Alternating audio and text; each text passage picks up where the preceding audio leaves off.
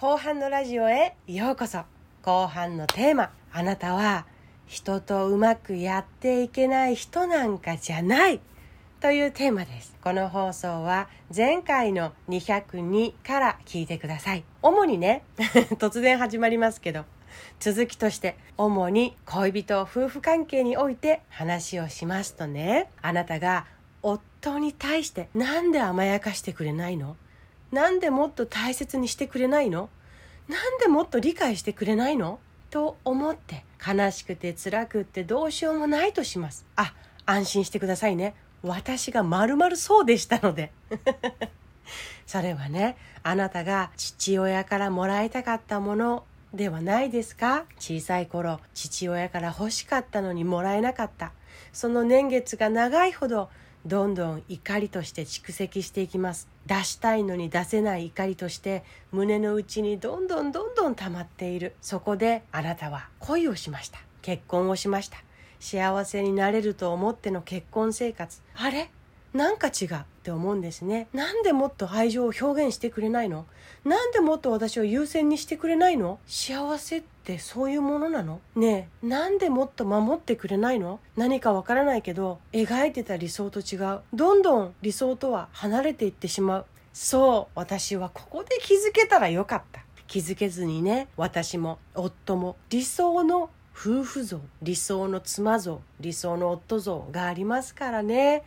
それとは全く違う現実の結婚生活に相手を責めまくってしまうんです。お互い欲しかったんだよね。お互い欲しかったものがあるということです。お互い欲しかった。小さい頃に欲しかった何かがあるんです。その何かが相手しかわからない。だから最初は辛くてもコミュニケーションをとっていくことを諦めてはいけないんです。とある男性は言いました。ここからとある男性の話口調で進みます。奥さんとうまくいかず離婚までお互い言葉に出ていたような男性がどうやって新たに夫婦仲を改善していったのかお聞きください。僕はね小さい頃からうちには母がいたんです。学校から帰ってくると母がいてね出迎えてくれた。安心できたんです。だから妻が家にいるようなうちに帰ってきたかった。僕の幸せな家庭のイメージはそうだったんです。でも妻は嫌がりました。妻は小さい頃父親が口うるさかったから縛られるのが嫌なんですよね。うちにいてなんて言われるのも僕が帰ってくる時間に家にいて迎えてほしいっていうのも嫌がりました。そのことで溝ができました。お互いそれぞれにもっと合った人がいるんじゃないかとまで話しましたね。自分の理想と相手の理想が合わない場合どうしたらいいのか。ずっと悩みました。そこで気づいたんです。今話すとこうやって理解のある男性っぽく聞こえるかもしれないけど実際僕はそうじゃなかった。こういう言葉をお互いにね吐き合ってました。なんで僕が帰ってくる時間だって分かってるのに友達と遊んでるわけ？妻だったら当たり前だろ？なんで私の希望を叶えてくれないの？夫って何なの？夫婦なのになんでこうなの？この最後の言葉はお互いに共通してましたね。お互い自分の持っている当たり前。それを前提として言いっぱなしだからさ。これじゃ誰といてもうまくいきそうにないのは今ようやくわかります。今だからこそわかるっていうことであります。小さい頃うちにいると母親がいて安心できたんだ。だから僕が帰ってきたらおかえりって言ってくれる人がいると僕は嬉しいんだってもっと早く言えればよかったって。思いました。妻も言いました父親にね干渉されて不自由を感じてきたの。だから制限されることが嫌いなのね私。でもあなたとの生活も大切にしていきたい。そうやって言ってくれたから初めて分かったよ。私は友達も交友関係も大切にしたいって思ってる。だから出かけたい時は出かけたいの。けどね分かった時点で伝えようと思った。家にいる時は「おかえり」って笑顔で迎えるね。そんな話をした時がありました。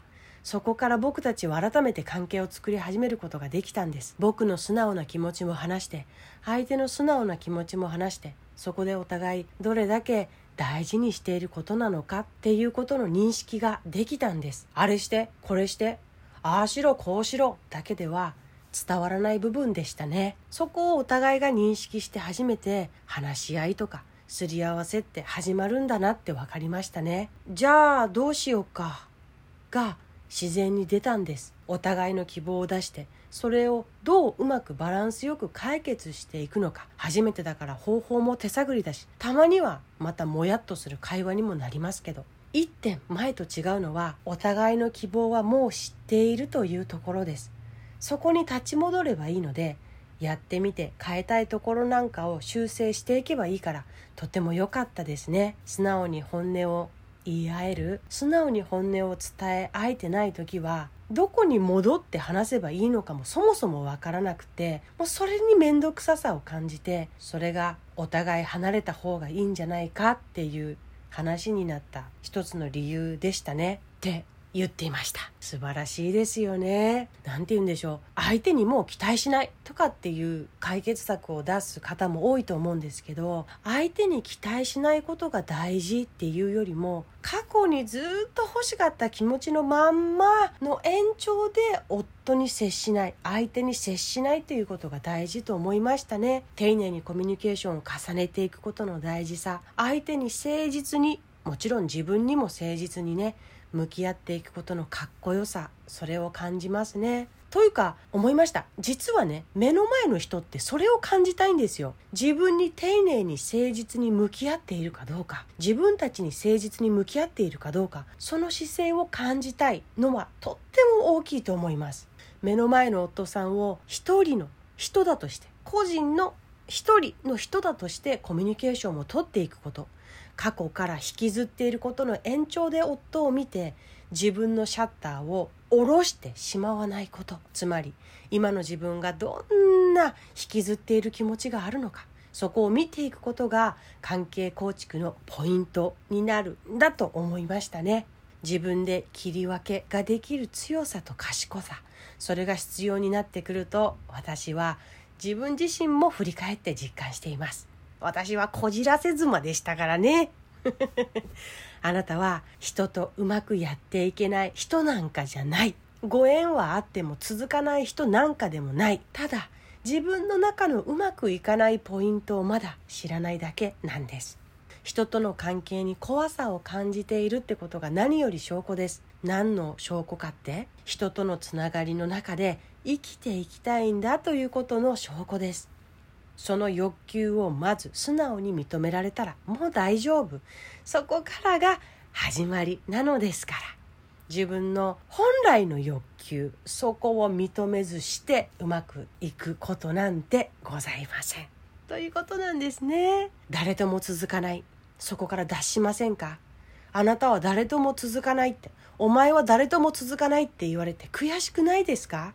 そう思われて悔しくないですか？悲しくないですか？だってこんなに人を大切に思う気持ちもあって人とのつながりを大事にしているのにです。私は辛かった。悔しかった。私はね夫にこう言われたかった。吉野と一緒に入れてよかったって。近い関係になったとしても吉野は何も変わらず接してくれたって。吉野は俺のことを一番に理解して応援して一緒にいてくれたって。私はそう言われたかった。私は自分が望む自分でいて相手からそう思ってもらえる生き方をしようって思えたんです。今でもそれは変わりません。だからきっとやっていることの共通点も全部ある一点にたどり着いているんだと思います。自分も相手もその人の生命力を溢れさせること。私も自己理解から始まりました。そこから歩いてきました。あなたも自分を知ることから始めてみませんか？ではまた。